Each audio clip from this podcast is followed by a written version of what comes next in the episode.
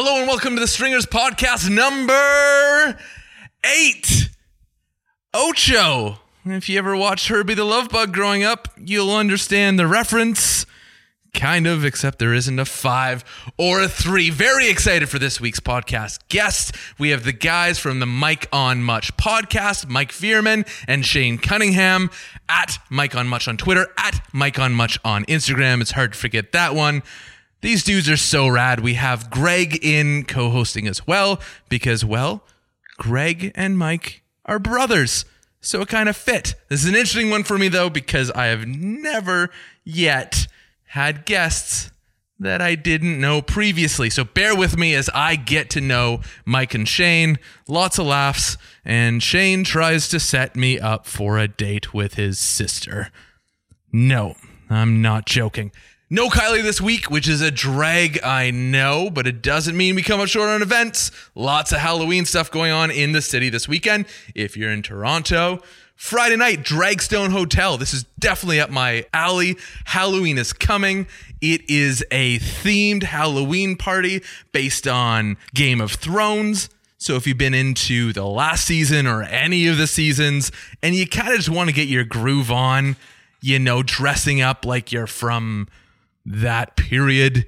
If you're part of the Stark family, definitely check it out. Eventbrite is where you can get your tickets. 9:30 p.m. it kicks off on Friday night, Dragstone Hotel. Saturday, do something that I want to do. I'm not much of a club goer, but the Burroughes Haunted Mansion, 639 Queen Street West, starting at 9 p.m. They promise an event like no other in the city. I dig mansions and I like it when they're haunted. So do yourself a favor Friday night, skip the long lineups, put on your best Halloween garb and go check out the Burroughes Haunted Mansion. And then finally, you want to end the weekend like I would end it with like some solid movie watching. Buckets of Blood Tober. Are you a horror film fan? Check these guys out. They are debuting their film, part of the 50 hour film festival. Get this in 50 hours, they had to write, direct, shoot, and finish their film. 50 hours. It's nuts. 4 p.m. Sunday at the Rec Room, Buckets of Blood Tober. That's what you should be up to this weekend. If you bump into me, make sure you say hello. But without any more delay, Mike Veerman, Shane Cunningham, the Mike on Much podcast guys coming in hot for episode eight. Kylie, where are you? Where'd you go? I need me my sax.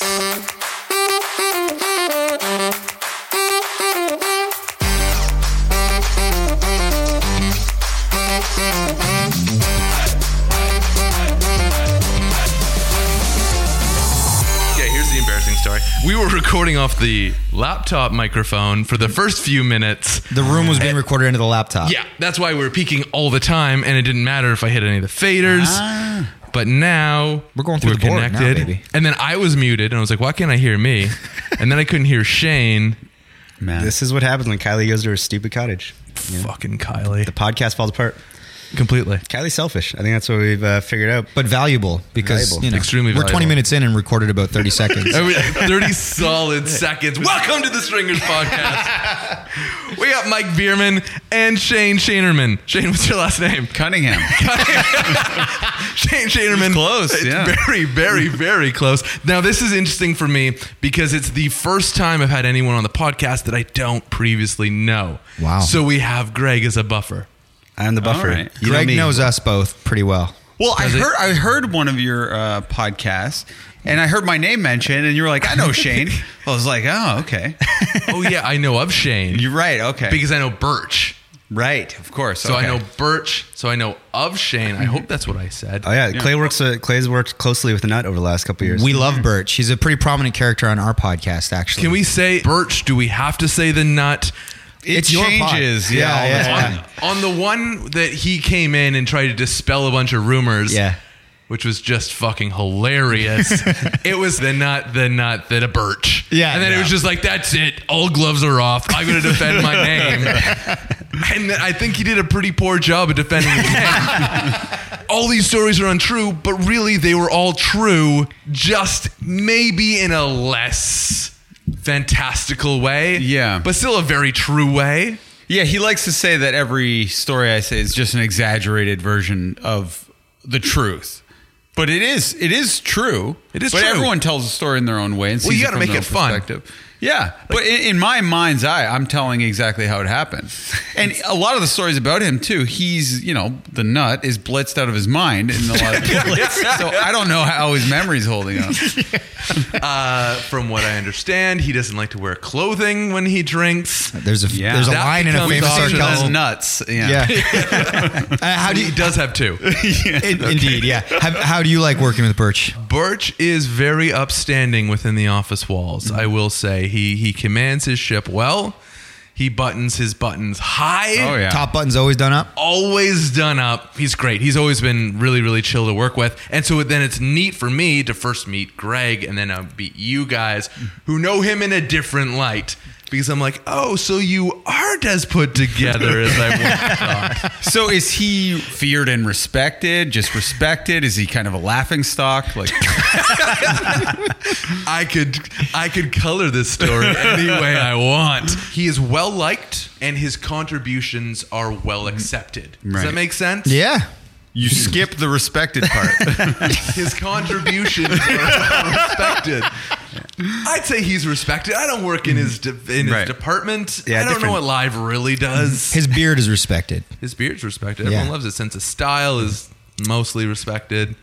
His sneakers are always respected. Sneaker game on point. Yeah, he's like a classic I've seen a few times. It's like blazer, dress shirt, nice pants, then like massive Nikes on the bottom. Of his shoes. so is he sponsored by Nike? Is that I think thing? so. Yeah, Nike and Red Bull. It's he has a little Red Bull under his desk, like a Red Bull fridge. He's just always tossing around anyone who wants one. Define sponsored. Yeah, Do they pay him money? No, I don't. but he doesn't pay money for it. Oh, really? Well, I don't know. That's as far as I know. He gets contra. Birch, is- Birch is a well-connected man. Yeah. Love so the Birch. Mike and Shane both from Much Music. Yeah. Can I say that? It's much, Can, can but we, you can, we call just much say music. much. It's like the dream of every 11 year old, I think, to make it to much. Sure. Like Not 100%. anymore, but- No, it totally wasn't my. I remember. Oh, yeah, yeah. I got home from school in which I saw my friends the whole time, and I sat on my couch on the phone with my friends discussing the videos that were on. Oh man, it was a cultural, you know, juggernaut. Uh, much music back in you know the '90s and early 2000s for sure. Much now though is you know, and you know, we work for sort of like a, a plethora of channels under the Bell Media umbrella, Uh, and much I think it's still like I think it's absolutely still like a, a youth uh, channel where it's relevant to like all these much studio sort of digital creators, these YouTubers and all that. That's kind of like the direction they've gone in, which is sort of relevant maybe not to those of us that grew up wanting to work there and Rick the Temp and that whole scene and sort of like VJ culture. I think it's just shifted really. You look at Rick, Yeah. he's continued on. You look at George Stroumboulopoulos, definitely continue his career on. Yeah, George is the gold standard. Is it your gold standard? No, no. I think I, I think for, for the VJs that came out of there in that era, whether it's like you know Amanda Walsh or Rick the Temp Or or Jesse Giddings is in the states. He's doing down to Hannah Simone. Hannah Simone's on You know, a huge I think show. Rick was just as like because he continued working ET Canada right until like this year. I guess what we're talking about more is like music journalism. You know, if like for what music, what much music sort of was back then, and the idea of like sort of, I guess, to bridge the pop culture sort of VJ, like cute Rick or whatever, a pretty girl. Oh, cute Rick. I He's call so him pretty cute. girl, yeah. Yeah, and uh, George, uh, I think, kind of like brought something to the VJ realm, and now is like kind of moved on to his own thing, where he still maintains sort of what he had done and what he'd started. What does he do now? He throws like house parties or something? yeah, he basically does it. He does a show like out of his house, like the House of Strombo, and people show up. They play live at his house. They record it. They film it. They, you know, it's his own thing. I think through the CBC, but Remember we were at. Coachella and He's he really was good. just there? yeah, He was like, "Hey, George Stroumboulopoulos." He was like, "Hey," and then he just disappeared. He was never Ride seen down, again. Did he ride down on his motorcycle? I don't know. he oh. was just there. just showed up and at then the he was house. gone. Yeah. it was very mysterious. yeah. Incredible. Why was he there? Do you know? Uh, I think he might have been picking up wristbands from Ash, uh, Arkells' manager. Okay. Yeah, Where was he? she had the hookups. He- We had this house. We rented this house. All right, I let you casually drop. You remember we were just in Coachella and George showed up. Uh, so was cool. We were. yeah, no kidding. Why not say it? We we were down there because Arkells were playing, and then so we kind of piggybacked and parlayed like a the Mike, our podcast, Mike on Much, went down there to interview a bunch of people at uh, Coachella, and so we had this like we'd rented this kind of ridiculous house. Actually, Birchall had set it all up. He'd found it. My we all go down there, and then literally George just shows up one day and it was like, "Man, Coachella's kind of cool." Like he just rolls into the house and everybody's drinking by the pool, and it's like, "All right." Did he take a dip? He did not take a dip. Well, it felt cool because it was weird because we had like a photo shoot in the desert and we're wearing like all these top man clothes. It was a really weird scenario. yeah, yeah. yeah. I felt like I was famous. or And they use those photos You're as like mostly fam- night advertisements. You just Yeah. be on Facebook, be like Hudson Bay, like shop at Top Man, and it, they don't like mention the podcast. It's all just you three in the desert, like standing, like you know, in And their I was clothes, wearing like looking like hilarious. jorts or something. Like, Yeah. clothes I don't You wear were. But it's like get the hot new summer look, the jorts. in this season. Well, not only did like do they not mention the pod, they didn't tell us that we would be in this advertisement for Top Man. like Top Man sponsored us to go down, and then we get home, and then like a month later, Greg just sends to like our message group like a photo of us, and it's like hot new looks for the summer, and it's like me, Max, and Shane in the desert. Yeah, I was like, Top Man's really got their money's worth. Like, Yeah, Well, I don't think we even got any money for it. yeah, yeah. but you got those jorts. Yeah, I got the jorts. And man, they're comfortable. I have a pretty solid pair. I was just in California. I saw an advertisement on Facebook. I couldn't help Now myself. who's bragging? Hunky dude was in I there. saw these three guys, and I was like, "Wow!" When you're in the desert, I was just in uh, California. I was in just outside of San Bernardino. I went down for CalJam, and I packed my jorts. I 100% packed my jorts. So you wear jorts? I have a pair of Nice. jorts. You know, it's perfect for that, especially in the warm weather. It's like the 9 a.m. to 11:30 a.m. and then on the other side, it's like the 6:30 p.m. to 8:30 p.m. If you're like having a beer, That's California living, mm-hmm. it's California living. I think they invented the jort. probably. I thought I liked them, and then I saw the pictures, and I was like, I look ridiculous. You're like, oh no, I can't like this. Well, there goes our chance at a second sponsorship. But man, I'm showing well. Way to go. Well, in the comments, uh, someone called me Kevin Smith, so I was like, oh, because it was on uh, yeah Instagram. Oh, you, you were wearing a hockey jersey. in the desert, you're a little insecure about your frame. We talked about the gold standard with George. You guys are like the gold standard for Toronto podcasting. Is that I'm, I'm looking up to you guys. Wow, Oh my You- goodness. Reputation's there. How many you're my episodes in are you? Sitting.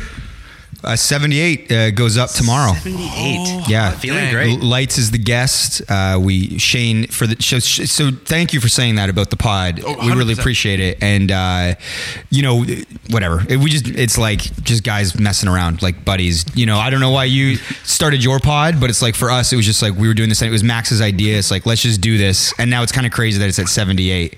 Uh, but Shane does a dessert. That's his thing. So he comes on at the end after the interviews. He's actually on the whole thing now. But this week his Why sister. did that change? No, I'm joking.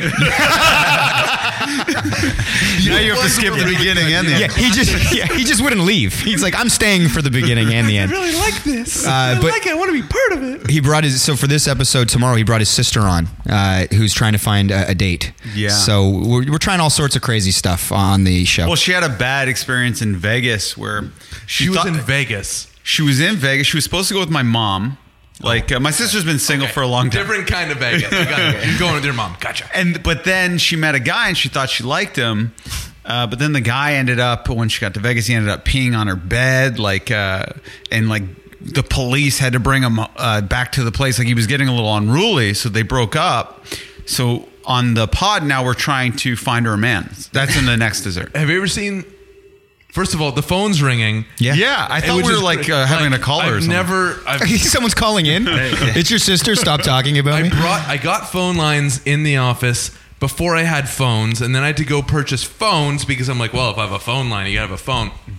This might be the first ever caller, and I've just left them hanging. What's your producer's name? Kayla.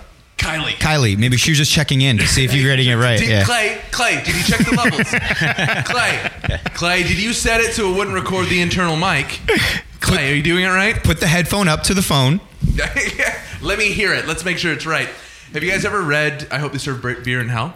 Yeah. Oh, Ty- what's that guy's name? Tucker Max. Tucker Yes, good Yeah. This is what it, maybe he was in Vegas. Maybe It could have been he him. met up with your sister because I'm pretty sure urinating in a woman's bed and then making her feel like she did it was one of his greatest stories. Yeah. Yeah, he was really big for a minute there. Was he In the this one who day and age, like- that wouldn't fly. I don't think so, man. I don't. He like pooped in someone's shoe. I think that was another one. That's and he had a movie I Yeah, remember I saw that. that, yeah. Well, he went a far way with sort of like broy, uh, like uh, predatory, misogynistic stories. Hmm. Like people loved it. Was he like how to pick up girls are like did he have that book? Was that what that was? It was basically like he was always his whole thing was like I can score with girls and then dismiss them, and that was kind of his bit. But yeah, that was like really popular in the mid Had you ever thousands. seen how he was in real life, though? Like, have you seen an interview with him? No, is he chill? What was he like? No, he, he's Oh, kind of not cool. He had that one picture where he looked cool uh, that he used on the cover, and then real life he was really. Don't we all have that one picture Of though? course, yeah, of just to course. sell a few books. But he was like, a li- he wasn't very articulate. He had a bit of like a, a stammer. It was very strange. It wasn't And the guy you're picturing while you're reading that. I think he's. I think he lied about all the stories. You know, Oh, one thing I know the- about the internet. yeah, Yeah. No one ever lies. yeah. Everything on it's got to be But true. YouTube Tucker Max, everyone who's listening. But did to he this, like kind of start that? Like you remember how Comedy Network had that like show like Who Can Pick Up a Girl and Oh, I love that show. What was Keys to the called? VIP. That's It's it. the best But was that kind of like ever. based on that be, becoming popular, like the Tucker Max thing, like, or was that all I know, Possibly. was that always there? Yeah, I just remember that show was like Yeah, with the hilarious. and pickup just kind of like. I feel like that show wouldn't even fly today. Like you can't mm-hmm. air that show anymore. I view you guys as like the, the gold standard for podcasts. Maybe tell me how you guys got started, how how it all kind of came to be, and why you thought, hey, you know what, this is this is a great conversation between us, but maybe be even better if we let other people listen.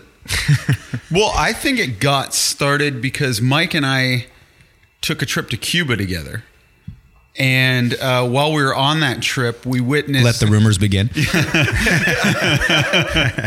We, we have to have to get Kylie to fact check this at the end. Yeah, we witnessed uh, two uh, bachelorette parties on on the trip, and both of them, the the brides to be, ended up cheating on their soon to be hubby the night before they were to leave, and it was just a fast. Not with either of us. I was gonna No. say, how Yeah. Shane and I, for sure. we abstained from all uh, I think we were nefarious single behavior. at the time anyway. yeah, yeah. Uh, we could it could have they just rejected us. we tried. not for lack of trying.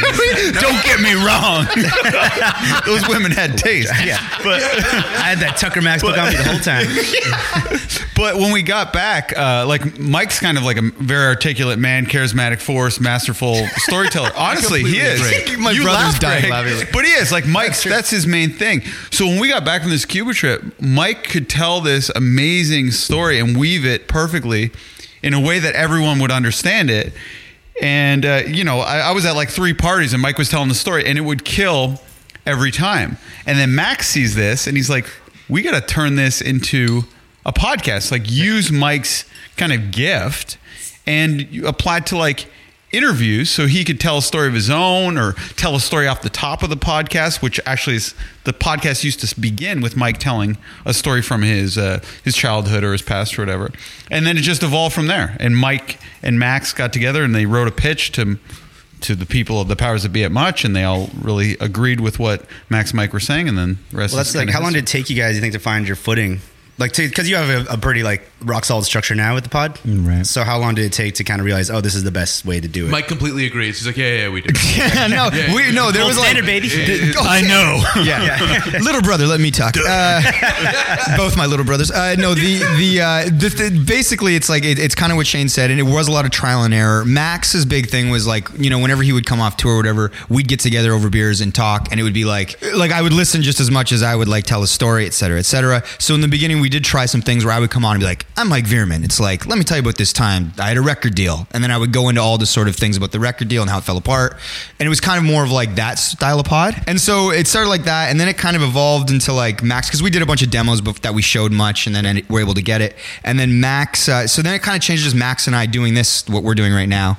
And then we knew from the start we wanted Shane on because Shane was very kind in saying those things, but he's like one of the best storytellers and super honest, you know, in a way that I don't know anybody that's like him, you know. So it was like when we first started the pod, Shane was super single and he was going on Tinder dates like crazy. I say super single because there was a lot of Tinder stories. So he would come on, and it was it, the whole idea was he was the pop culture aficionado because he watches movies, listens to music. So th- the idea was always okay, Max, now come on off the top. What have you been up to? Tell us about the tour, Max. I'll explain something from my life. And then the meat was always, or the dinner was always the interview. And we were lucky enough through Max to get great interviews off the top, calling in favors. And then the dessert was always going to be Shane's going to come on and review a movie movie or an album. And it's like right from the start, we're like, Shane, what do you like? What do you like? Tell a story. Yeah. And then he'd be like, "Well, I saw this movie, but enough about that. I went on this Tinder day yesterday." And so he would never review a fucking movie, but his stories were so funny that we just loved it. And then so like almost from right from the start, it was like it was this great kind of hook. And then the three of us kind of found like our footing together. And then that segment Shane ran with, and I was in it for the interviews because I wanted to talk to people that were doing cool creative shit and to hang out with Max and Shane and goof around. And then it kind of 78 episodes later, whatever, you know, it's it's laugh. Whatever. No, no big deal. This whole thing. No thanks. they said they're buying me a jacket at 80. yeah. I'll Instagram it. Yeah. Just get me some top man jorts and I'm good. I was helping my friend. Uh, one of my best friends is uh, Catherine Stankovic. Yeah. and she was. I was telling about the podcast that we're recording. I'm like, I'm so excited and I'm so nervous because these guys are huge stars, and I'm not used to being around stars. Wait, are you talking about us right now? Yeah, you guys. That's outrageous. And she's like, oh, we might be known in Etobicoke. He was talking about a like, keel. Oh, I'm having Mike and Shane. Mike has the Mike on Much podcast. It's actually Greg's brother. She's like, oh yeah, I've talked to him from the hangout before. He's totally cool. You're gonna love him. and I was like, can you come? and she said no. Hey, she, has she been on your show yet? She's. Uh, we have her booked. Episode will be airing November 14th. I'll put it. That She's way. great. I actually listened to the episode uh, where Greg was on, but you had um, she, uh, the girl that did all the interviews for Live Nation. I'm blanking on her Yeah. name. right. Emily Yeager. Emily. Yeah, yeah, yeah, Yeah. That was a great episode. Yeah. dude. Your friend. Yeah. Thank you For A lot of I Foo a lot. Fighters A lot of action Foo Fighter talk. A lot of yeah. better talk. I believe I casted her in a commercial before, actually, Emily. Uh, for You Can Change with uh, Mark Myers directed it. Oh, she was in that. Yeah. Wow. Wow. I believe so. That's a Fun fact. Small world. Small world. Fun fact. But yeah, we bonded right away over Foo Fighters, or our mutual love for Foo Fighters. Well, I remember uh, Shane came in. So Greg is like, although he's my younger brother and has been around for most of my life, uh, Most. he literally uh, he's doing this. Po- like Shane comes into work one day. He's like, "Hey, you listen to uh, Greg on the podcast?" And I'm like, "What?" I'm like, "Greg's doing a podcast?" And he's like, "Yeah, man." And he's like, he's talking about like the Foo Fighters and all this stuff. Made some funny jokes. I'm like, "You've already listened to this whole thing?" I'm like, "How am I the only one out of the loop on this?" Oh, you need to get the other episodes with Greg on it. I'd love to. Yeah, uh, episode two has Greg too, right? Yeah, yeah. yeah. Julie Stewart Banks. Just do yeah, but to be fair, like I'm not doing the podcast. Clay's doing the podcast. I've been on twice. This is my third no, time. is it your third time? Yeah. That's, We well, I said on the way over here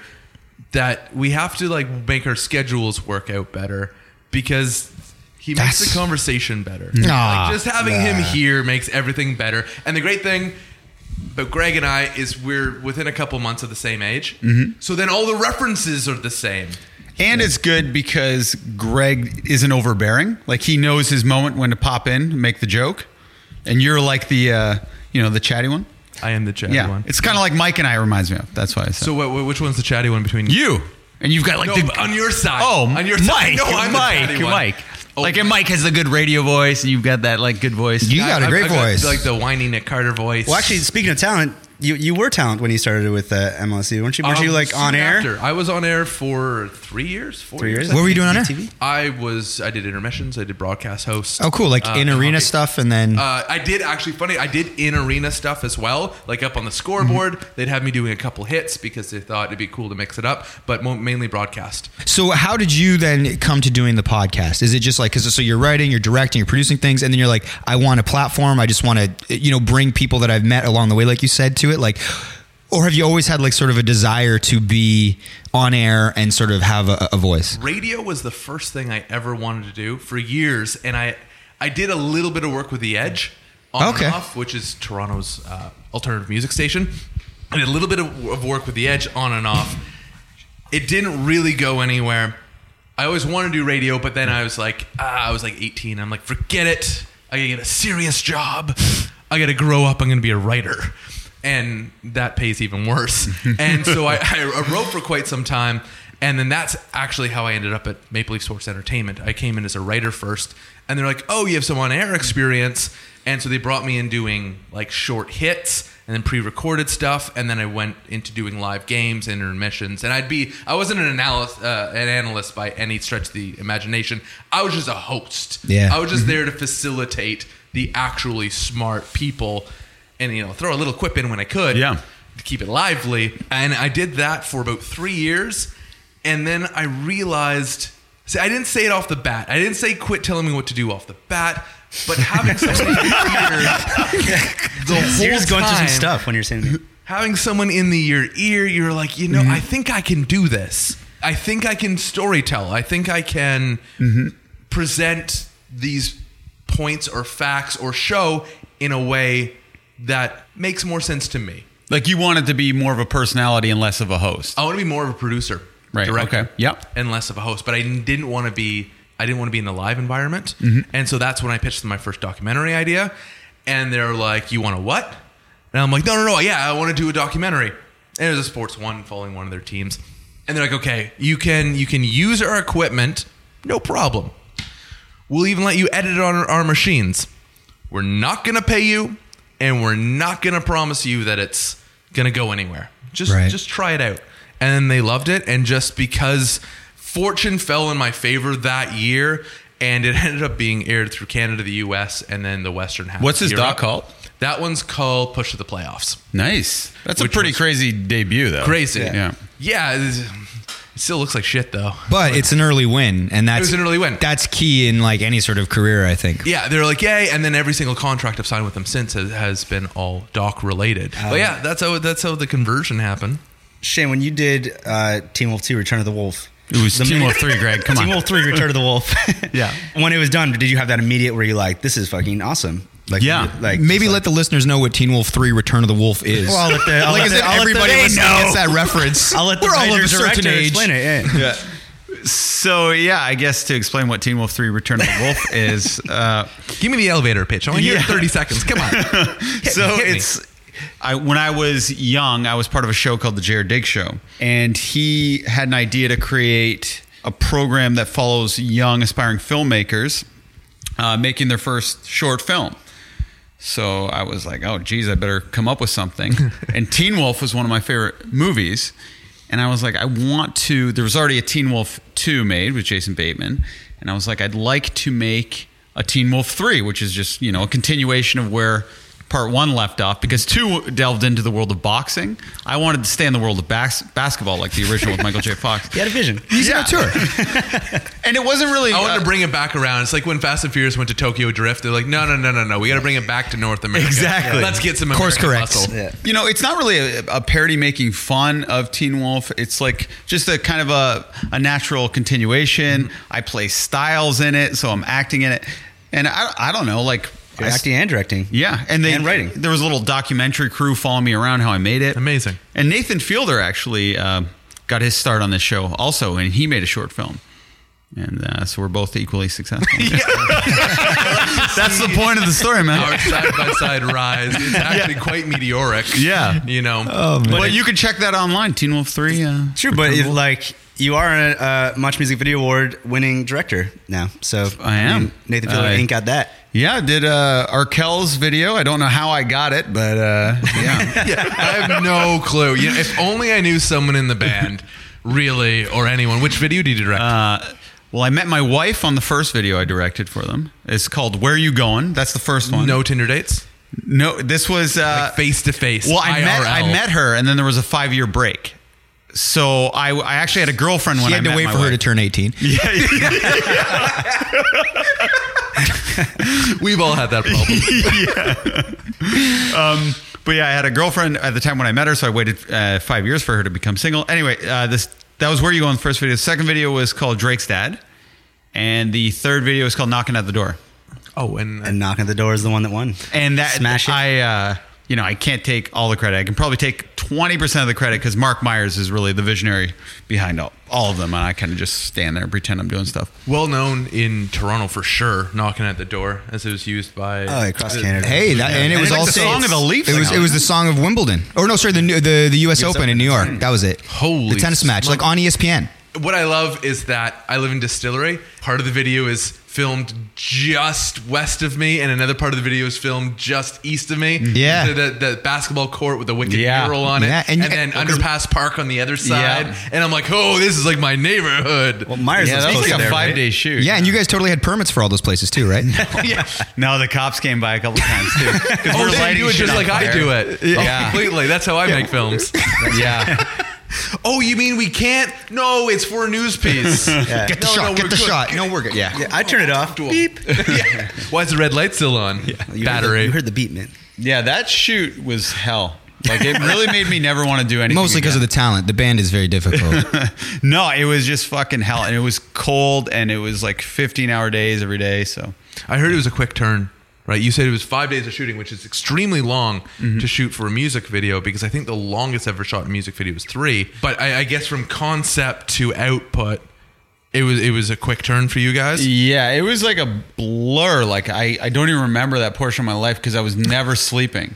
But yeah, it, it must have been a quick turnaround. Like I've completely forgotten how the process happened. But Because actually, I didn't direct the video. I was just trying to seem important on this podcast. Uh, yeah, I, don't ask me any. What was I only did like I was there a lot overseeing it, but even twenty percent, I was burnt the fuck out. Mark Myers, I don't know how he did it because he was like editing it and constantly and like bringing hard drives into.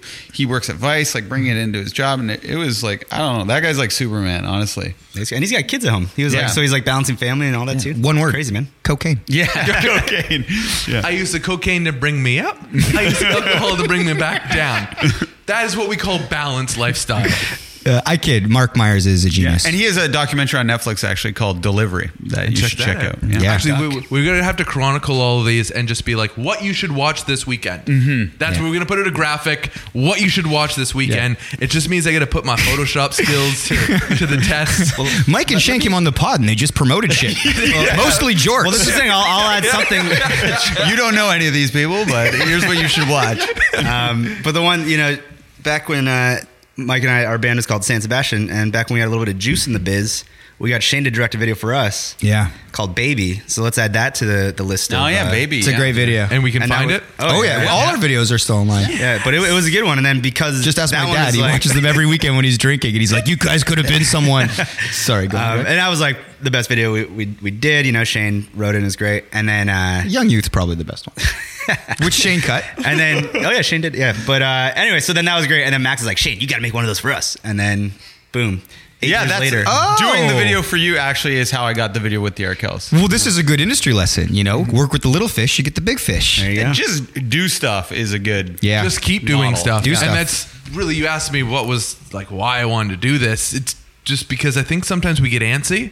Like Yeah. if you're doing the same thing over and over or you're just you know there's a side of your brain you're not exercising, you just want to do it. Mm-hmm. And that was the first thing I learned was like, well, just do it. No one's saying you can't do it. Thankfully, I am in a position where I can afford like a couple microphones and my laptop can run a fancy program that records it. No, it just It's literally only a couple. Me and Greg are like the Beatles right now on one, and then Clay and Shane are on the other one. Yeah, he's sitting on my lap, which uh, I'm not complaining.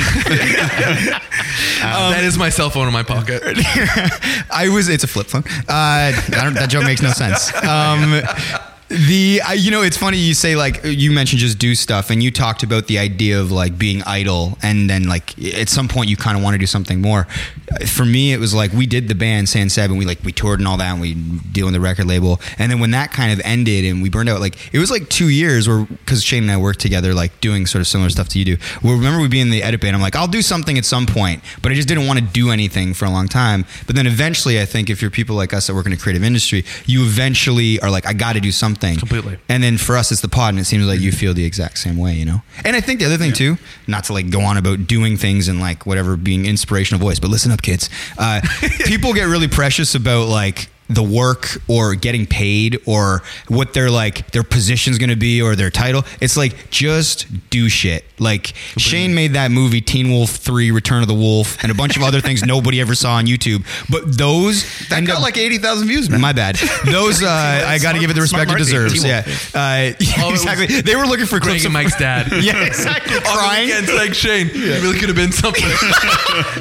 we, we, and and you know, and those that leads to you getting a gig because then even though they're not polished, someone goes, "Oh, I see the cleverness in a couple of I these thought things." it was polished. Yeah, yeah, I know. Don't disparage me, Mike. Come on, we're here to promote each other.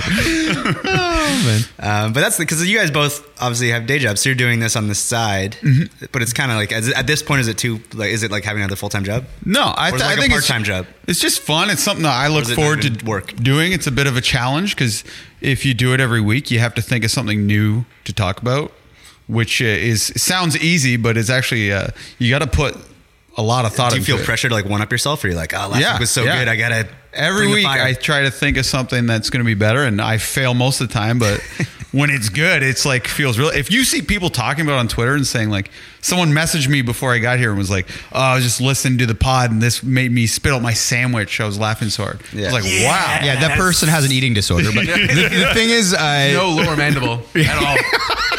um, the Eddie Della Siepe episode. I don't know if That's know what they were heard it. talking about, yeah. That is uh, Shane's maybe one of his the apex of his desserts is the Eddie Della Siepe episode. Would you agree? Yeah, yeah. So that's another thing to watch or listen to is the what you guys are at Jeff, JFL forty. We were at Just for Laughs in Montreal, and uh, Shane and I were out drinking, and Shane loves The Bachelor. And so the the, the girl that Oh, it's won all it, coming out, isn't it? Yeah. Well, that was a horrible pause, Mike. I love a girl that was on the show The Bachelor. Sorry, I, I burped. Clay has been kind enough to give us some brew doggies, so the pause made it seem like Shane loves The Bachelor, Very the fellow. pause. Uh, We're so- all waiting for that. So Vanessa Grimaldi, I do not watch The Bachelor, but anyway, she was in front of us getting pizza at this like exclusive party. So Shane ends up, whatever, just listen to the episode, but he ends up trying to fight a comedian named Eddie Della Siepe because Eddie he thought was rude to him. but you need to hear it front to back. it involves a pseudo celebrity and Shane trying to fight a man. he was hitting on Vanessa, and and I don't know why, but I thought Vanessa kind of liked me that night. And anyway, I, I I wanted to talk to to Eddie about it, and I was like, "Hey, Eddie," and he's like, kind of like brushes me off, like I'm oh. nobody, and Hasn't he seen Teen Wolf 3? I, I know. Have you not seen this? Pull his phone. Uh, yeah, On YouTube. I'm a Canadian podcasting legend. I was so excited for that joke. I was laughing before you. I know. I was like, So, Mike, when you're like, because you cut it, are you ever just sitting like when you're sitting there? Are you like, man, I just, I just want to be at home watching Star Trek? Are you like, this sucks? But then you find the joy at the end Oh, of it, you, or you? you, you promised me you're going to bring up Star Trek. Thank uh, you. That was my Are you a Star Trek guy? solo oh, I'm a segue. Star TNG. I- TNG's my shit, man. Buddy, I just finished going through all seven seasons. Greg and Shane just left the room, but yo, yeah, you and I, let's do Three this. hours later. Yeah. I, I, I just finished going through all seven seasons and in just under two months. Favorite episode? I'm s- oh, I, Borg. Oh, interesting. With. Hugh. Hey, Hugh. Oh, hands. Yeah. I love it. Like tugs at every heartstring I've mm-hmm. got. It's a pretty good one. You know, and one thing I've and I talked about this actually in the first ever episode with Akil because we got the first thing he said he's like phone on silent, phasers on stun, and then it just went ten minutes. Star Trek. I didn't know that about Akil. Oh yeah. Oh Akil. He. He said he'll watch anything on City TV because such a, uh, uh, you know, like a uh, local reference. local. I watch anything on City TV, which means he had rabbit ears on top of his TV, and he turned it three times, and he got City. Got a lot And of Star Trek growing up, yeah. in Michael Dorn and Whoopi Goldberg. uh, but what we had talked about there was the fact that they were really ahead of a lot of issues. But I, Borg, I think the ability to bridge that gap uh, against the unbeatable species that was only there to destroy you, and everyone. Everyone was on board with infecting him and sending him back, and then their human side kicked in. They're like, "Wait, we got a conscience too." It shows what could, really could happen. the whole thing with the Borg is they're a collective. You have no individuality, Right. And they found this, you know, human that had been uh, converted to a Borg, but you know, he ended up showing signs of individuality. So once he became like sort of a sentient, sentient individual, they could have sent him back into the collective and basically taken down this massive energy Yeah. enemy. Sorry, or they could let him live as like this individual, and they chose to do.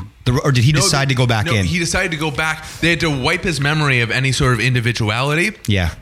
But he knew that they wouldn't, the Borg wouldn't chase down the Enterprise as long as they had found him. Yeah. And so he had decided to put himself on the line and remove this newfound sense of individuality and friendship with Geordi and all these things. He was going to sacrifice that on behalf of his new friends, which best fucking It's great. You mentioned Geordi. I remember years ago, Greg and I went to see. Uh, so Greg is acting like he's not a Star Trek fan. He loved LeVar Burton and Geordi La Forge, and we went to see uh, Generations in the theater. And the theater's quiet, and everyone's excited. It's the first Star Trek: The Next Generation movie, and you know, like the names come up at the start of the credits. So when it says LeVar Burton, like young Greg just goes woo in the theater. It was the weirdest thing. But yeah, I love Star Still Trek. does that. LeVar Burton on Twitter. Woo! Uh, Your favorite episode?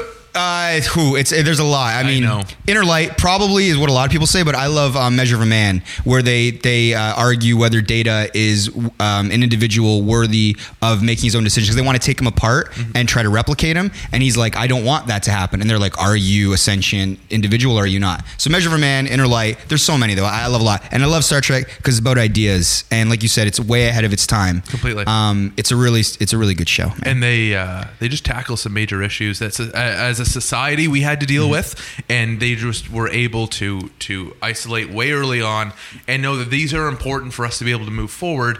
And they present it in a way that hey, in the future we've already dealt with it in a better way. Even the con something as simple as the concept of money. Right, and they're like, "Oh no, we abolished money long ago when we realized that we want to focus ourselves on exploration and science." and bettering ourselves. And bettering it's like ourselves. utopia. Oh, it's amazing. I'm sure we'll cut all of this. I mean, these guys are bored as shit. No, no, it's totally in. It's staying. I'm not losing my Star Trek population. uh, I'm now into Voyager. I moved into Voyager. I'm and doing a bit of Voyager right You watched now. the new show yet? The Discovery? I have. Really? Have you Is it watched good? I have, yeah. Yeah, and thoughts? It's Star Trek, and I'm happy to have Star Trek in my life. Listen, I went through Enterprise. It took me a while to get through it, and it's not good. No. This is already better. Discovery's better than Enterprise. Have you seen Enterprise? I, I have seen. Oh no, I haven't seen it. I've seen a couple episodes. Scott of Bakula's Enterprise. all right, and T'Pol is very attractive. Uh, but I've always been into Vulcans, if I'm being honest. Uh, nobody's laughing on the other side. It's literally just me and Clay having an, our own pod right Worf now. was a Vulcan, right? Totally on board. What's that? Worf was a Vulcan. No, he's a No, Klingon, Greg. Klingon. Mm. Good God. But anyway, no, but I I like the new Star Trek. It's good. The New Star Trek, I think it's great. Oh, how do you feel about what they did with the Klingons? They I'm not feeling it, but whatever. What'd they do to them? They reimagined them. So in the in the original series known as TOS, to Trekkers, uh, Klingons didn't have the ridges on their head just because they didn't have the makeup. They just had like goatees and they were kind of like dark. And then by the time they started doing the movies, they started like Christopher Plummer was one, and they they kind of had the ridges and they kind of looked like more look like uh, modern Worf, Klingons as we yeah. know exactly. And then TNG really doubled down. Same with Voyager, Deep Space Nine, uh, Enterprise, and now All for this new one, Smooth heads. No, I didn't go back to the smooth heads. They're like kind of look like uh like Dracula type. They're very Okay. yeah weird looking now. I mean, uh, Klingons are weird looking in general, relatively, but And what's with the shiny skin? That's what I don't understand. I know. Well, why does it glisten? Don't get me wrong, it's beautiful. But Yeah. Do you need to glisten that much? But I love it. I, the first episode, I was like, eh, I'm not sure. But then they did the double episode first week. Yep. And the second one, I'm like, yeah, I'm on board. And now it's PVR'd, and I'm going through it. And Matt Mira, who I'm a big fan of, has his own Star Trek podcast, is doing the uh, After Trek. Oh, really? It's like the talking show on space after it's done. So I highly suggest. Um, he's a nice dude. I've only met him socially, like we Okay. conversed online. I gotta get on that pod. But Totally, totally chill dude named Matt Mira. Very, very funny guy. he's as doing well. this for Space Channel. It sh- it airs on Space in Canada. Oh, okay. Oh, but he's in a he's, in the states. Got you. It's kind of like the Chris So we- Hardwick Talking Dead type thing. and we pick it up on Space. And we pick Got it up you. on space. Okay. He's actually very good friends with Chris Hardwick. There you go. They're they're pals. Uh, Matt Mira is on Nerdist, or he was one of the first Nerdist podcast Mm-hmm. guys, and then their careers kind of blew up, and he became a writer, and then now he's you know on TV Nice talking Trek. on his own. How do we bring Shane back in? I think he fell asleep. Any other topic? You good? You're an anecdote based podcast. Sure. Why don't we go around and yes and Oh, Let's play a it's improv. An improv. Yeah. So, well, not they're real anecdotes I want to hear. Should we sh- start with Shane or end with Shane? Maybe you should start it so that we get a sense of what you're going for, mm-hmm. Ooh. and then it goes to Shane, and then so for listeners, it will go.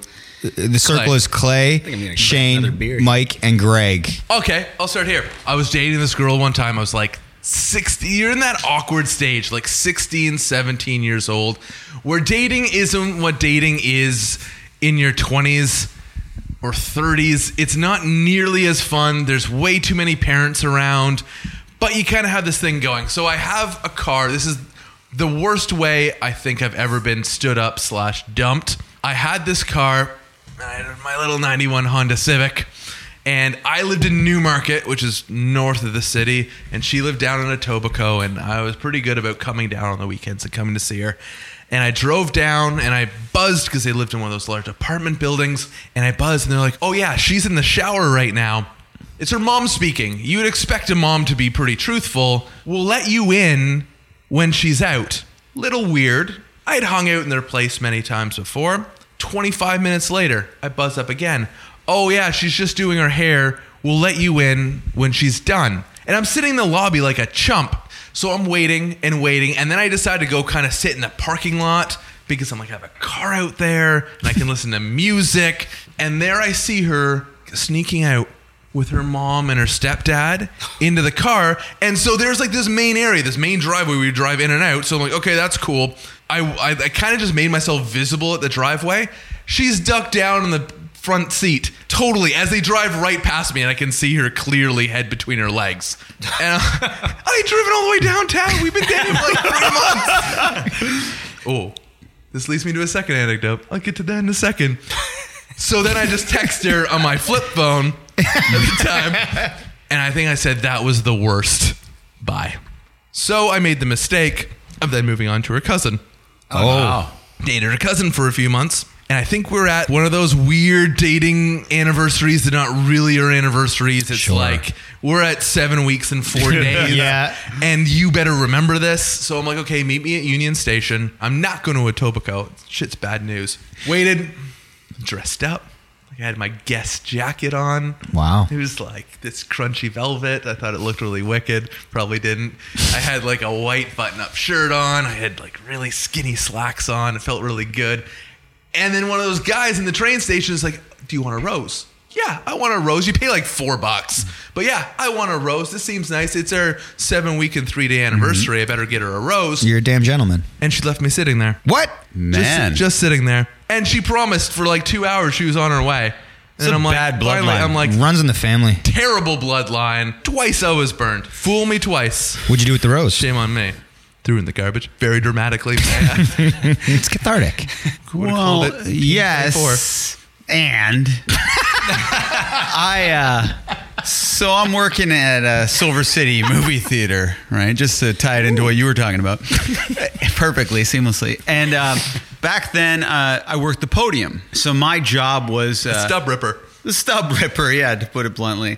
So when someone walks out, I kind of, name. When they walk out, they go, uh, "Okay, here's my ticket," and they usually walk to the washroom, come back out, and let them in. So there's this man. He, he's walking out. He's in his like, uh, you know, mid 40s, and he's going to the woman's washroom. So I'm like, "Sir, sir, sir," no response. I'm like, "Hey, you!" Person turns. I go, "That's the woman's washroom."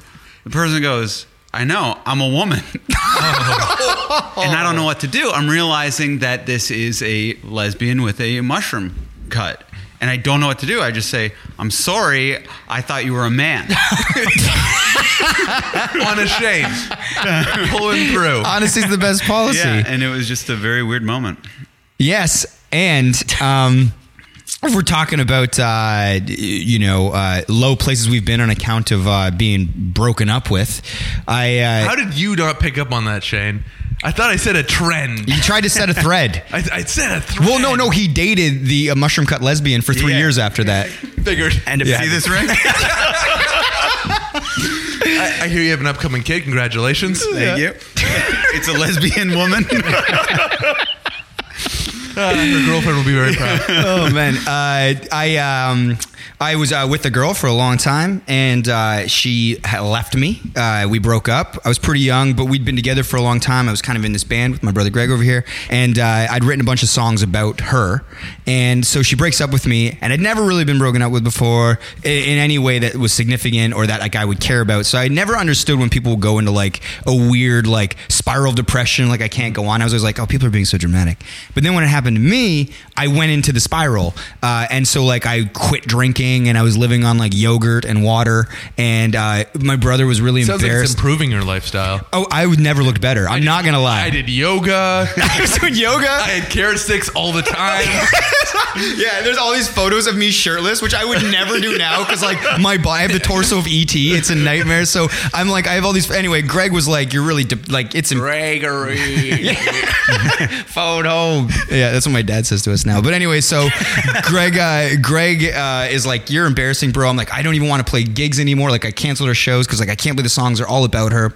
But why it's significant is because in that break where I was in this sort of like sadness, I was trying to find people to talk to uh, that maybe had gone through what I'd gone through. And Greg was young, never had his heart broken, so he just thought I was a fool and embarrassing. And I'm like his older brother, so I'm supposed to like be a rock, but I was not. Nah, I was like mashed potatoes. Shane over here. Bag of milk, bud. Shane had been dumped by a girl uh, who had gone to Belize on a vacation and fell in love with a local. So he had had his heart broken, ripped out, and and I hope that didn't ruin his story because that's a great story Yes, as well. and. yes, and. Uh, so I started talking to Shane a lot because I was like, he gets it. He'd been through this like the year before, and our other buddy Matt McPeak. And so the three of us kind of formed this kind of group of guys that had either been dumped or recently been dumped, like uh, Peak and myself, and we called it the Lonely Hearts Club. Whatever, you got to name stuff. Uh, so what would happen That is, you do. is Peak and I would get together. We have a clubhouse. we built a no clubhouse. alone. Yeah, it's- I'm We're not- three guys hanging. We need a name. Lonely Hearts Club. There's no girls. We all start looking really good to one another. But anyway, so we we would get together every Wednesday and watch Lost. That was like our thing, me and Peak. And Peak's like an athletic, like bros bro. And because we'd been broken up with, it was that episode. Did you ever watch Lost? Uh, first season and last episode, and I think I understand it all. So there's an episode called The Constant, and basically this guy Desmond has to go. He's going back in time, but his whole life is basically based around trying to find the love of his life. This woman Penny, and she's like kind of like you don't care, Desmond. She'd left him, right? He goes back to the past and he tells her in the past, listen, things are crazy, but I'm going to call a number from the island in three years from now, and if you still love me, answer that phone. So it cuts to him like on the island where he's on a boat actually, and he's trying to to get the number. And his buddy Sayid sets up the line, and we're watching this, and he he's ringing, and it's ringing, and he's like, "Is she gonna answer? Does she still love me after three years?" And she picks it up, and it's like Christmas, and her hand is shaking. She's like, "Hello," and he's like, "Penny," and she's like, "Desmond." He's like. Penny, you answered. You still love me. She's like, Desmond, Desmond, where have you been? I've never stopped loving you. And they're having this exchange, like in this crazy moment. And basically, like they're talking. He's like, you still love me. He's like, I never stopped looking for you. And she's like, I've never stopped loving you. And it's this amazing moment. And then the phone cuts out, and Sayid's like, I couldn't keep the connection going. I'm starting to cry. And Desmond looked at Sayid and he goes, It was enough, brother. And I looked over, I look over at Peak, and both of us, like fucking tears are streaming down our cheeks. And I was like, uh, That's a good friend right there. You know, we didn't say anything because it's like you don't No, acknowledge anything. can't. You just both stare straight ahead and you let the tears come and let Lost wash over you and Desmond and Penny. And uh, that's my uh, story of woe. By the way, I ended up marrying that girl that dumped me. Wow. Yeah, wedding ring on the hands. Three years later, he called her. Yeah. Danica, Danica, do you still love me? Mikey, Mikey, I never. That's, is that your imitation of my wife? Yeah. Of your sister-in-law? Mikey.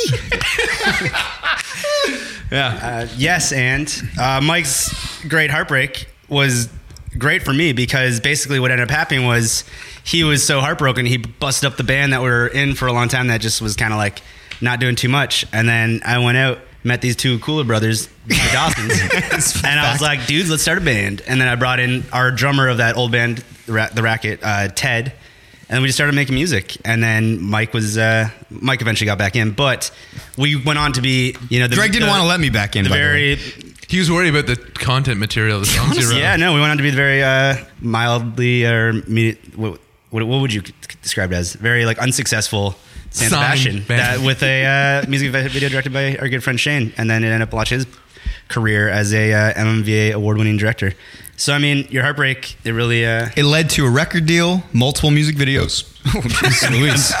Uh, several uh, sort of awards accolades No, no, not true. Not for Uh, us, but for Shane. Oh, for Shane, yeah, Yeah, Shane. yeah. It's been great for you, man. Uh, but yeah, it led to the band.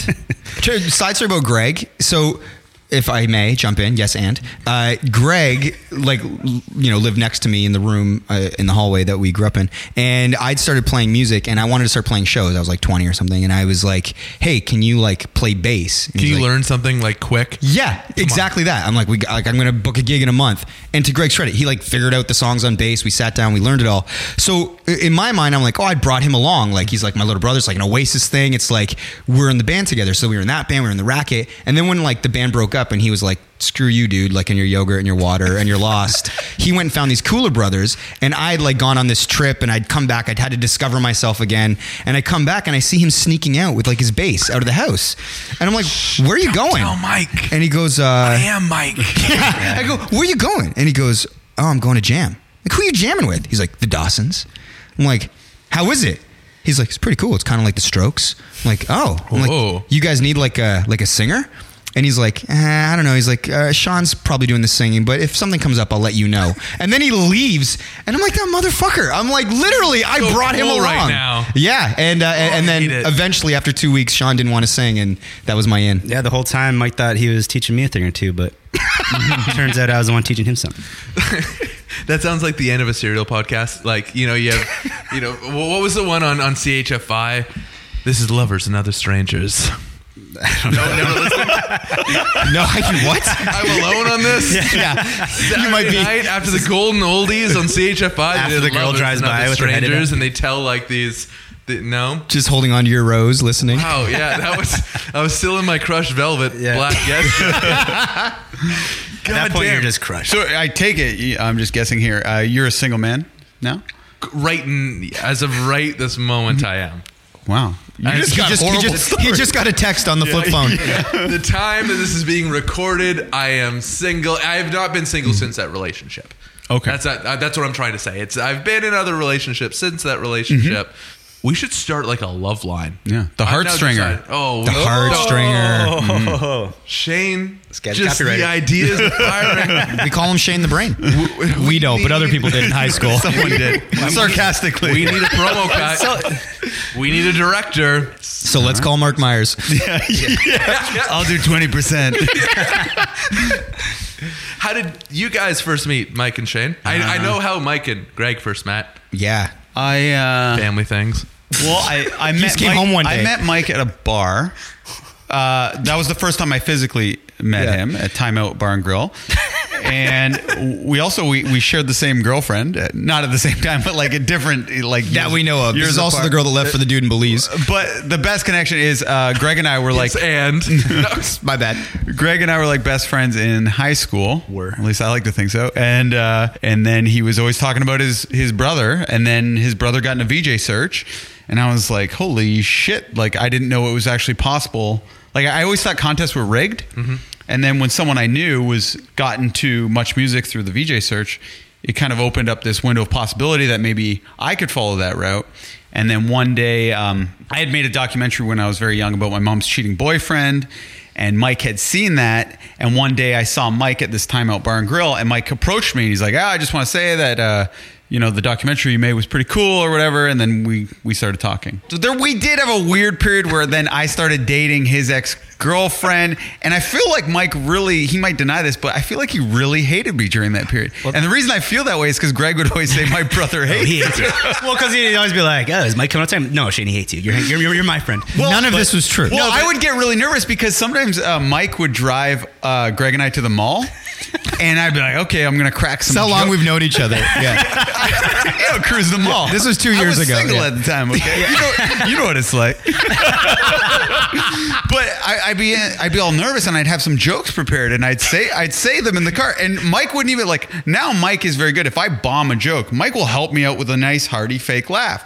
But at this time, he- friends do. That's a good friend. he just leaves me hanging, Hanging. and it's just like the buzzing of the car. And I'm sweating like a pig. I'm nervous. I'm embarrassed. And then I get out of the car, and Greg's like, "You bombed that entire car ride." Um, well, it's funny because there's always a little bit of well, not animosity, but you guys are just weird around each other. And then Mike and I were living together with our friend Dan Hamilton, and at like a house in Hamilton, we called the Veer Mansion. And uh, Shane came over once, and we all like had just gotten in, like we just discovered Arrested Development. Great show. And then so Shane came over, and we're all like. We got let Shane watch this. This is the fucking funniest show ever. And Mike's like, yes. And we watched one epi- the first episode or two, and Shane was like, this isn't a funny show. And then Mike was so angry. He was like, how is this not a funny show? It was like kind of like it was really cathartic. And they fought like they were screaming at each other for about two hours. We were supposed to go to the bar, but Shane and I's debate over whether or not Arrested Development Yeah. was funny turned into a three-hour debate.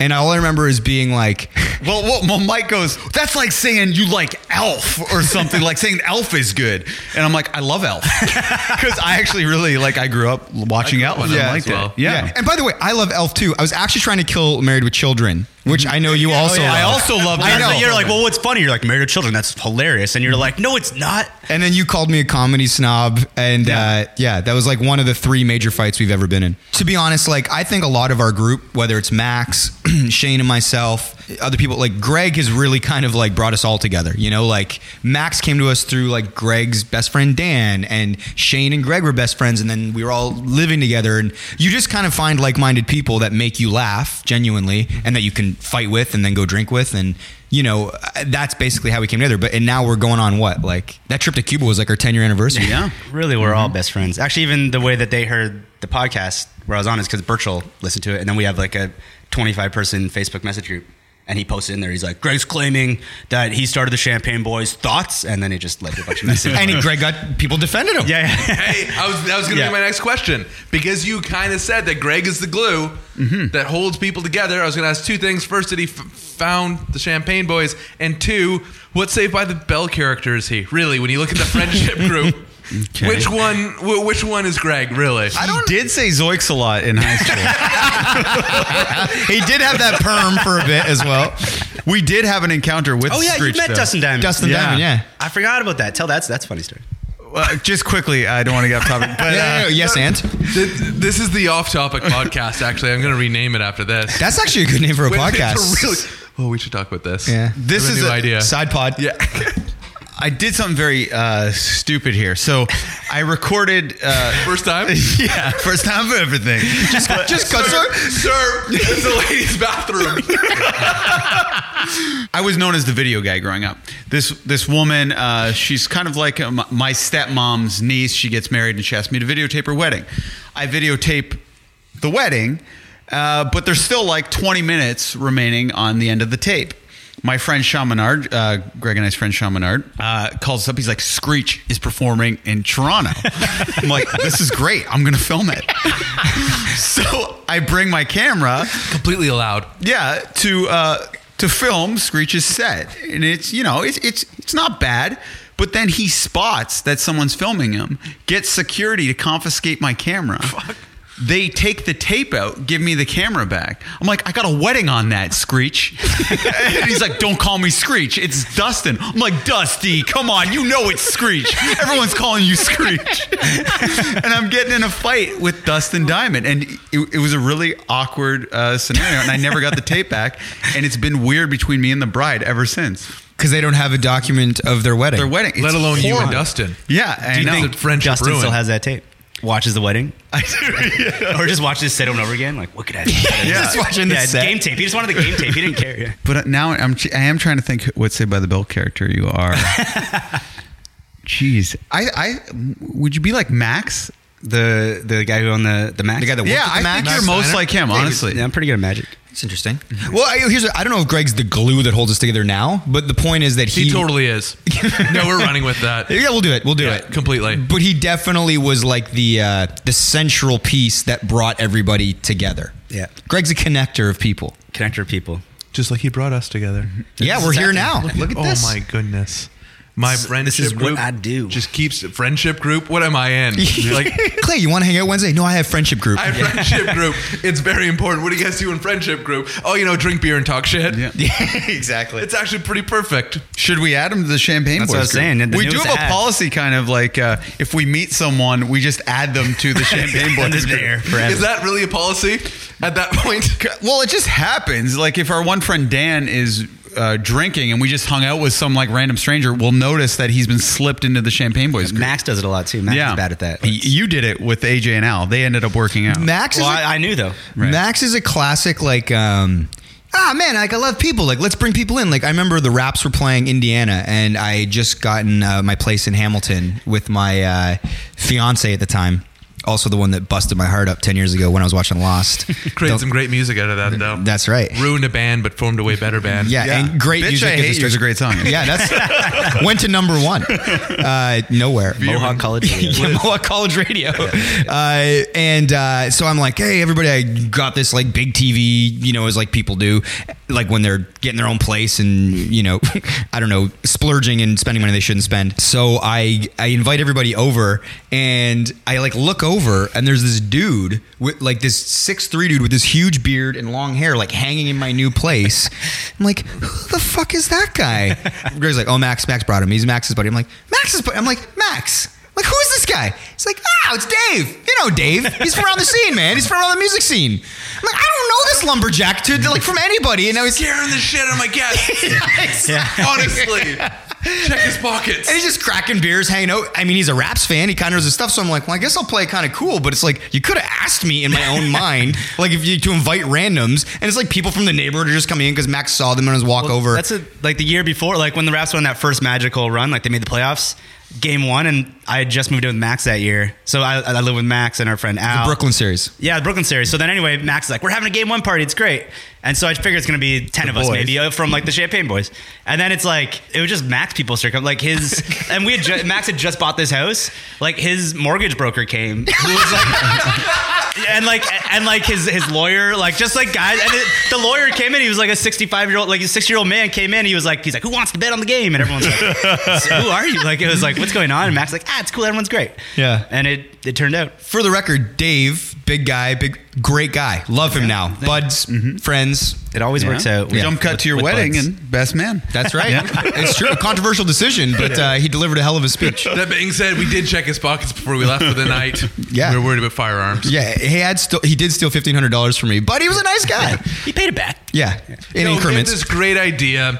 He said all I had to do was invest fifteen hundred bucks, and in three years it turned to thirty thousand. And I just had, and I got seventeen workers under me, who then got seventeen of their own workers under them. It was great. We're gonna sell millions.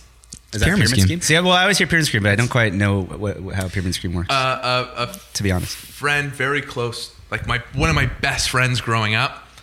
His family got into this one that they're like, it's great because people, you know what? They need their phone line anyway. They need their natural gas anyway. All you have to do is just sell it at our rate. And I was like 13 at the time. I had no pull with my parents, and they were trying to sell me on it. And they brought me one of their meetings, which I'm pretty sure the guy at the front wore a hood. Like it was really freaky, and but they gave free food at the end. And they were like, no, no, no, Clay, you can do this. You can just go to school and get your friends. I'm oh like, my I'm not God. fucking buying in. You want me to sell your fucking internet? I don't know. Probably wasn't internet. it's probably just phone line. It's probably a good deal. He's just a Bell representative. yeah, yeah. What is this scheme? And it's like, sir, we just Ron want to give you Emily fast plan? internet. Yeah, my dad got involved with that stuff. With the Ponzi scheme? I, like my dad's the big growing up he's like the biggest like i don't take bullshit don't fall for a scam. Like best advice dad ever when anything's fishy he figures it out. But then he went through a weird phase when he was like in his uh, early 50s he's like uh, shane uh, your friends uh, are going to use deodorant and shampoo and all this i'm like ah you don't know my friends that but, but, he- but he's like they're going to buy it That Greg anyway guy. yeah Yeah. Reek for three months with the exception of Greg. But um, He eats deodorant, but- so he's like, sell sell it to your friends. And I was like, Dad, I'm I'm not going to sell it to my friends. And he's like, Well, look at this person's life. And it was this this I can't mention their name, but he's like, Look at how good their It was Tony is." Robbins, but they, they, they had this big house and these cars and stuff. And then years later, it came out that these people were living well above their means. Actually, borrowed ten thousand dollars off my sister behind our uh, family's back without knowing. Oh, Tiff boy. didn't tell anybody. Wow. And then we kind of had to like kick down their door and get the the money back from them. So yeah, you know, it's uh, don't fall for those Ponzi A little schemes. shade. I once worked for a vacuum sales, door to door vacuum sales company, and what they did. I heard that really sucks. Uh, that was the one joke we had. They would send out scratch and win tickets in the mail. Everyone would win, but to claim their prize, Ah. they had to sit. I had to go to their house with this two thousand dollar vacuum and show them why it's the best ever. By the way, it was shit. Like half the time you dump shit on their rug and it wouldn't pick it up. I sold one in like three months that was returned within like 24 hours. What was the commission on that? 800 bucks, but then I didn't get it. Wow. Because it was returned within 24 hours. Like they, they had buyers, and we had to inform them about buyer's remorse. Like if they asked, they're like, well, what's the return policy on this? Well, if you really regret it, which you won't, because it'll do everything you ever want. Like we had this one thing where we like show how powerful it is, and we put this little plate on the sucker and it had a handle on it. We could pick the vacuum up by it. Look how well it sucks. It doesn't mean it picked up dirt. It was terrible. And so after like two and a half months, I'm like, guys, you got to pay me something. I've been like banging down doors day in and day out. Half the time, people just feel bad for you, and so they give me eighty dollars of gas money, and I was like, "Oh, this is awesome." And then I, I actually didn't quit. I got a call for a job I had applied to, I didn't get like a fire. I wasn't selling I sold one fucking vacuum that got returned after eight months. and they fired. They must have just liked my charm. that, that was that was the closest I've ever been. But when you uh, Ugh. When you thought you sold that vacuum, did you go that night? Like put like hundred bucks down at the bar. You're like, we're having a night. I'm No, getting paid. I was. Oh. I went to my girlfriend at the time and said, "We're paying the bills. Oh, we're paying." We didn't. Wait, and then mind. she dumped you right after. Hey, she slept with my best friend. What Is that true? Yeah. You've had the worst life I've ever heard. like relationship wise, this is No, oh, I think you're talking about the vacuum salesman. Tough gig, man. But yeah, that she. I had like this really good friend. I was living in Richmond Hill at the time. It was like the first girl I had ever lived with. I'm like, this is great. I went away on my first business trip. I was I was in automotive at the time, so we went to like sport compact shows, and so I was in Ottawa for the sport compact shows with a bunch of my clients. And I got a call from the people who lived upstairs. They're like, "There's a car in the driveway. You're not home, are you?" I'm like, "No." They're like, "This is the license plate." I'm like, "Oh, that's awesome." And we can hear them. I'm like, "That's great." And that was the end of that relationship. So, are you still friends with the guy? No. No? No, I actually didn't Man. even I didn't I didn't do anything. Like I didn't get mad at him. I didn't talk to him. You just kind of delete him off your phone. Yeah. Or you do what most people you just change phones and don't tell him, "Hey, just got a new phone, need everyone's number." Well, you were due with that flip phone too. So I it was, was- yeah, that flip phone. It was going. Had to go. razors were like. It was a good excuse to get a, a real cool phone. anymore. You Yeah. wanted to send a message, but just It was time for an Ericsson. Was that a double entendre? Yeah. But yeah, I suggest you listen to this week's uh, dessert. I think I might have somebody for you. So let's actually oh, let's let's let's spread the reach of this gospel that you're sharing with people. Let's get the good word of your sister out there. What's your- Honestly, I want you to go for her. Tiff. She's a young 37, that's perfect. never been married, no kids, owns a condo. Owns shit. Owns a Didn't drink till she was 35. What? Yeah, True. But then That's she a went thing? nuts. Yeah, it's a problem. But she's no prude. She drinks now. So here's the real question: If we go on a date, Yeah. can I podcast about it afterwards, and she can podcast on Mike on Much afterwards? They'd have Of you both on course. mic. It would- It's it'd gonna be the best. It's gonna be like blind date, you know, where they kind of pull them aside afterwards. They're like, you know, at dinner I thought he was pretty nice. I don't This'll why be that's awesome. my voice in it, but you know, at dinner she seemed pretty nice. But by the time we got to the carnival rides, I was a little worried about my ability to whatever. I like that you're bringing her to the carnival, but go on. Well, you you uh, do you know the Howard Stern show? Like, do you listen to it? once. Okay. Well, Fred Norris. Does that help me? This Pamela is just, Anderson this is was just a story. Like, uh, I wasn't tuning in for Howard Stern. uh, Fred. But I Norris, love that it's also like you tuned in to listen to Pam voice, Anderson. yeah. Yeah, totally. I'm pretty sure they posted a picture on Okay. so you their share that picture while you- website. Sure. And I'm like, this is what she looks like now. Still got it. Canadian icon last though. week, Let's yeah. not It wasn't disparage even- Pam. Go- She's, go she's on. a she's a big animal rights person. So I was let's. in California and I swear I saw Sorry, Kid Shane. Rock. Oh really? it's fine. Yeah, we were we're driving through the hills. We're kind of winding the roads. My brother, myself, and his girlfriend. And I swear I saw Kid Rock. I'm like, that's fucking Kid Rock. He's got to be. And I didn't yell anything at him because he was like in a bathrobe and jorts and this wife beater, and he was getting into his like fucking Mercedes and driving away. I'm like, yeah, and a hat. And I'm like, that's got to be Kid Rock. Go Fred on. Norris from the Howard, from the Howard Stern show. I'm the only one not drinking beers here too. So I don't know the level of everyone's at. Our levels are good, bro. He met his wife of 30 years off a contest that Howard Stern ran, ran called Dial a Date. They went on one date. 30 years later, still married. it was like a gag contest though, right? It, it was it was a bit. Yeah. But it they took it seriously, and it ended up obviously They fell in working love. out. Yeah. So are you saying that this week's dessert on the Mike on Much podcast is a bit? What I'm saying is, uh, I might have found your. Uh, You your guys should next go on the girl. date. You'll be featured. Like it'll just be good or bad. You guys will. Yeah, I talk think- about it. I think it's this- like uh, when uh, Simpsons and Family Guy have like a cross episode. You know. At the very worst, it's uh, a fun gimmick. At the very best, you know, you found your We're all at the soulmate. wedding. Imagine that. Imagine if Shane was your brother-in-law. live. Yeah. That'd be cool. Max performing. Yeah. I think. Oh, I he'd think- have to. I think I'd totally be down with Shane as my brother-in-law. Yeah, I like I like this. Would you be down with Clay as your brother-in-law? Absolutely. Do I then get in the Champagne Boys? Well, that's yeah, that's true. Oh, if you marry and you're in, bro. yeah, you got to marry in. We can't kick you out actually if you marry it, or we got to kick you both out. tag team. Okay. hey, dude, you want to date my sister? Tag team. well, the Raptor season is coming up. Wait, speaking of the Raptors and Kid Rock, Mike has a good Kid Rock story from the MVAs and Vince Carter. Oh, uh, true. Yeah. So uh, uh, years ago, This is amazing. I, uh, I just want to hang out with you guys all the time. when I first started uh, at Much, I'd maybe been there like two months. I was literally fetching coffee, working four hours a day as a unit assistant back then. Now I would just be an intern or whatever, but I was very lucky. And so every year when the MMVAs would start, um, they would gather a bunch of people in the building and they call them wranglers, as people know in the industry. So it's like a wrangler would be like, okay, so we've got like Maroon 5 or Fall Out Boy or whomever coming through, guests at the MMVAs or nominees, and you would be responsible for getting them around the building because the show takes place in the parking lot and we know the building. That's how the theory goes. So everybody volunteers. The woman that like would like she had the power. She was the gatekeeper that would assign her name was Siobhan. She was like an older sassy lady, but like With I got like Siobhan, I hope she was sad. yeah, and I got on her good side like real early because I'd been in this VJ search that Shane mentioned. She kind of had like an affinity for me, so I was like, she was like, "You were gonna wrangle this year," and I'm like, "Yeah." I'm like, "This is like the dream." I'm at the MMVA's. Like, I'm a, you know, we're the Hamilton dudes. This is the fucking mecca. So I'm like, uh, you know, I'm a huge NBA fan. Would it be possible for me to wrangle Vince Carter? And she's like, I'll see what I can do, honey. So I get What a the sweetheart. I get the assignment. I'm getting not only Vince, but I'm getting Jerome Williams. So I'm getting JYD and Vince Carter. I'm doing both of them. Uh, they come in. JYD's there first with his wife or whatever. And I'm like, okay. And then Vince is coming through, and he's got like three of his boys. He's got like a manager, and then like two of his friends or whatever. Vince is single at the time, and I realize immediately JYD wants to go up to where the food is, and Vince wants to like meet other celebrities. So I immediately like, I need to split I can't do them both because they don't really hang out like anybody you work with, right?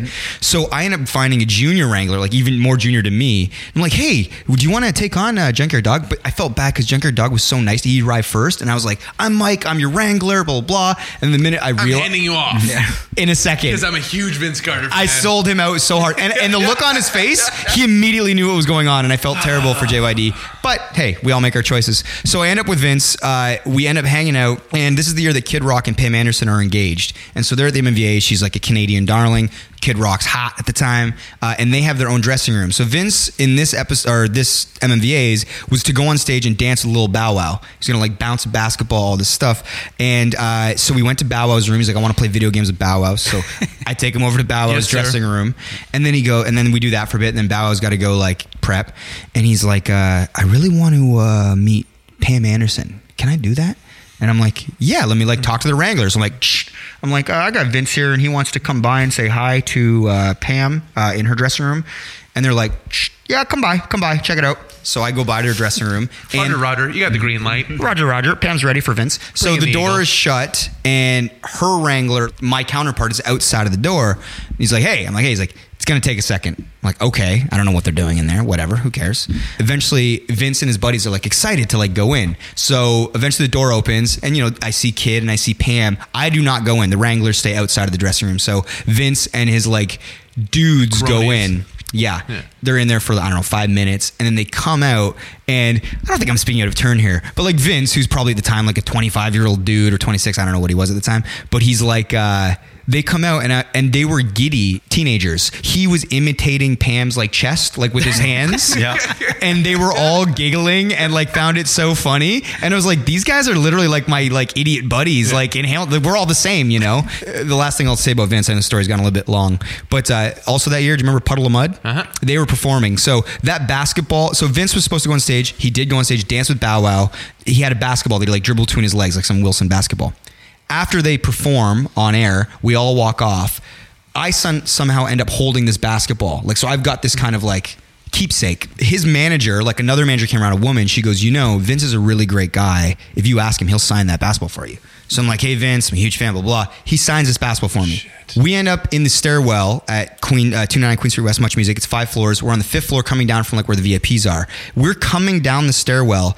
Puddle of Mudd is going up the stairwell toward the dressing room. I'm holding my basketball like a little kid. I'm with Vince Carter. I'm with his dudes. One of the guys from Puddle of Mudd pops the ball out of my arm, catches it. They keep walking, and the guy goes, "Just been punked by Puddle of Mudd, yo." and I was like, "What the fuck is?" I'm like, "This is like," and but I also want the ball. I'm bringing this back to Hamilton, and like out of a fever dream, Vince sees what's going on that I'm being bullied by puddle of fucking mud, and he goes, "Hey." And everything in the stairwell just stops, and he looks at Puddle of Mudd, and he puts his hand up, and he gives like throw the ball back, and they all sheepishly kind of like their shoulders sink. They toss the ball back to Vince. Vince hands me the ball, and then I just kind of nod at Puddle of Mudd, and then we continue on our way. Did you feel like the biggest loser ever at that point, or like cool? Simultaneously, the biggest loser ever, and then also triumphant that Vince was my hero on the playground after getting bullied by Puddle of Mudd. And to this day, I have that basketball signed by Vince Carter. He was your fucking wingman.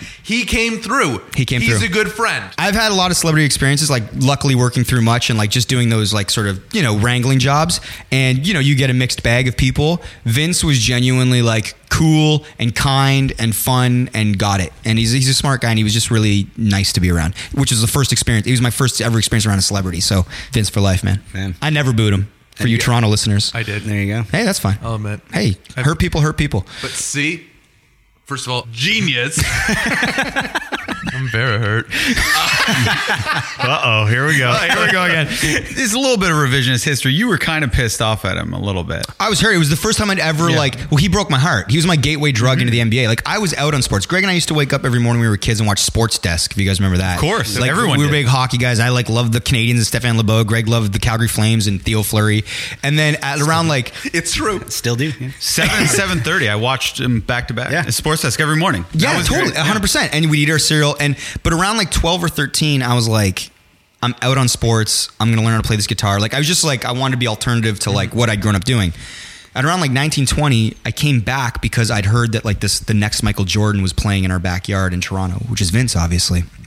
Anyway, long story long, like Vince. Once I started watching basketball, I was like, holy! sh- And I was never into like the Michael Jordan era, or like I remember the Patrick Ewing shoes were a big deal. But I was like, Vince showed me through him that the NBA game is like beautiful. It's like it's like a violent ballet. It's like it's simultaneously like combative, but also like spectacularly sort of like I said, balletic, or if that is a word. Is that a No, word? that's definitely a word. Yeah. You didn't just make that up, Mike. Don't yeah, worry. exactly. Yeah, three steam whistles in. Balleic is my favorite word. Uh, La la la la la la. so anyway, I, I so I had so when Vince left and got traded to New Jersey for a bunch of bullshit and Aaron Williams and Zo and uh, Eric Williams and I and a draft pick that became uh, Joey Graham. Um, I was just really disappointed. I didn't boo him. I didn't, All right. but I was angry. I feel like you told me that you were like pissed off and like booing him, and then later you were like, I don't know why I was like that, but you came to your senses before a lot of people did. But I do feel like you were booing him at that time. It But was all a blur, man. I just right. been dumped. The hate was real. I was living on yogurt and water. We can't remember what happened, man. now, Raptors all the way. I well, I mean, Raptors, Raptors for life till I die. But what I learned in those lean years, uh, you know, when I was rooting for Lonnie Baxter and Robert Archibald, was that and Nate Huffman, if you will, uh, is that. I needed to find other NBA teams. That's how I became an NBA fan, right? Because you like so. But Toronto, I'm a huge Kyle Lowry fan. I think he's got some attitude issues, but you know, I, why did I say it I like, like that? this I don't new know. character. Yeah, I was, I was Jerry Lewis is back. Kyle, what's it do with Kyle Lowry? I was reading uh, about the preseason. Kareen or so, someone was talking about the preseason Raptors, the way they're moving the ball. They haven't moved the ball this well since the uh, Jalen Rose, Donyell Marshall days. That's what they're saying. So speaking of the lean years, I lived through those years. Uh, but yeah, anyway, I, I, I'm a huge Kyle Lowry fan. I love DeMar DeRozan. I, you know, it'll be very fast. Here's what I'll say DeMar, Kyle, our roster, very good. We could talk at length about this or a Star Trek The Next Generation episode. But I would say this is the most valuable piece we have on the team, and that's Masai Ujiri. He is uh, he's invaluable. He's a top five executive in the NBA, number one in my heart. And I think that like we could lose any player, and as long as you have smart leadership, and I think this applies to any business or endeavor, uh, if you have like smart, inclusive leadership that sees the whole chessboard and acts accordingly, they're not going to always hit home runs, but you always understand the thinking behind their choices. Masai is that, and we really haven't had that uh, as long as I've been a fan in Toronto. It's there's always been inexplicable decisions made. Everything Masai's done, I've always been like, I get it, or that's clever, or how he pull that out of his hat? I would be terrified to lose Masai over any player we have, and that's a fact, or that's how I feel. they going all the way this year. Like all the way where to the second round? Yeah. All the way to the second round. No, no. I mean, whatever. They see Cleveland in the in the Eastern Conference Final, then you always got a, a puncher's chance. I'd love to see them make the finals in my lifetime. I think that well because Cleveland's kind of out of sorts. They have so many new players. Cleveland all, will all get it it takes together. is a LeBron injury. I know. Well, okay. So barring that though, Cleveland will get it together, probably be in the finals. But if LeBron goes west this summer, then it's wide open, and then it's like I do think we'll be in the finals. Boston's brand new in Cleveland. I don't know. It's kind of like a weird year in the East where it's like there's two clear powerhouses, Yeah. but they're both so new that uh, consistency could. Are you considering Boston a powerhouse? Oh yeah. Yeah, I'm not feeling that. I'm not scared of them. I think they were a powerhouse like up until Before they made those July 1st. Yeah. Like they'll be Like, great. they Brad look- Stevens is a genius. We'll see. They looked amazing Yeah. and then it just kind of fell apart through it the summer. Yeah. It has been quite the conversation. I want to save more for the future. I, I hope I get the chance to do this again. But to end things off, well, especially if we have a date lined up. Yeah. I Oh, guess, yeah. That's That should be the one thing that definitively comes out of this. Yeah. Is a date. Yeah. Well, that's why I brought up the season, the Raptor season starting. I have two seats every game. You, you just I invited me to the friend. home. Can I come? Yeah, you're going to the home opener. Greg and Shane both out, just yeah. trying to get the ticket. He's trying to bring your sister to on a oh, date. Oh yeah, her. Yeah, yeah. Rock paper scissors. No, Tiff would go nuts. Rock, If babe, you or took her scissors? to a game. Yeah. That'd be amazing. Epic babe. Yo, that's the date. Let's- Raptors game. When? Yeah, let's We break it up. down. Can't be home opener. I have another date sitting to my right for the home opener. Player Greg, alert. yeah. Uh, Then they go on, I believe, a two week roadie. They do. The longest roadie of the season happens right after home opener. Playing a lot of good teams in the West. It's going to so be brutal. let's look at November. Okay. So we'll see what comes out of this. That's a little too long. Should they just get dinner? I don't know if Tiff can wait that long. Maybe, uh, She'll be married by the end of October. Yeah. yeah, maybe you go on a pre-date to see if she's worth uh, the Raptor ticket. Oh, come on. Now you're Where's your sister? Now she's not. She's going to miss out on Come the on. Well, vice versa. It's two-way street. That's true. You know. fair. Like you don't want to be forced Listen, to go. if she backs out, you can come with me. Okay. She's not that great. She's got frizzy hair. Okay. One last thing before we go, I would love to hear. It sounds like like you, you came up through the music industry. You came up, uh, Shane. You came up through the film side of things. Each of you, I love. res- I love hearing like those one pieces of advice. Just and I know we're like now. I'm going back to format. We had all these giggles and laughs, and we took the conversation ninety different directions.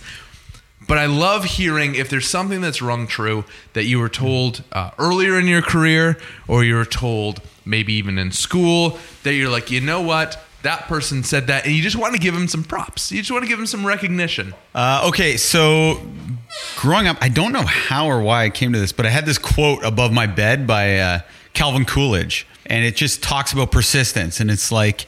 Uh, nothing will take the place of persistence. Genius will not. There's plenty of uh, fables about uh, unrequited genius, all this stuff.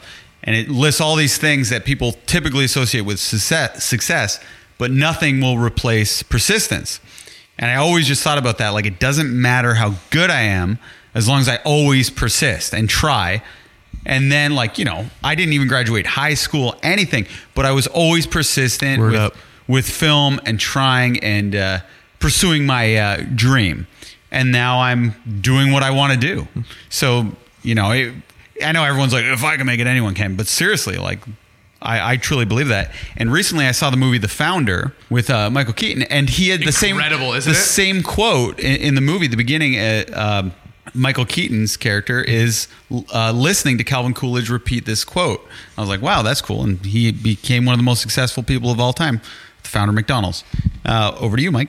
That's great. I like that. Over you, Mike. Yes, and I, I, you know, I mean, I've been very fortunate to have like a bunch of sort of like mentors. I've been very lucky because you hear stories all the time. People that go into our business and they work for like a, a crazy ego- egotistical boss or somebody that's like not very welcoming or warm. I've been very lucky to have a lot of good ones. So there's almost too much. But this one guy I worked uh, with named Jason Ward was a producer when I first started, and he had sort of gone. I was PAing a lot of his shoots. Uh, he was directing commercials and things like that. And one of the things he had said to me about like when he decides to like sort of work with somebody uh, is he's like, you can be like the most talented person in the world, but if you're a dick, he's like, I won't work with you.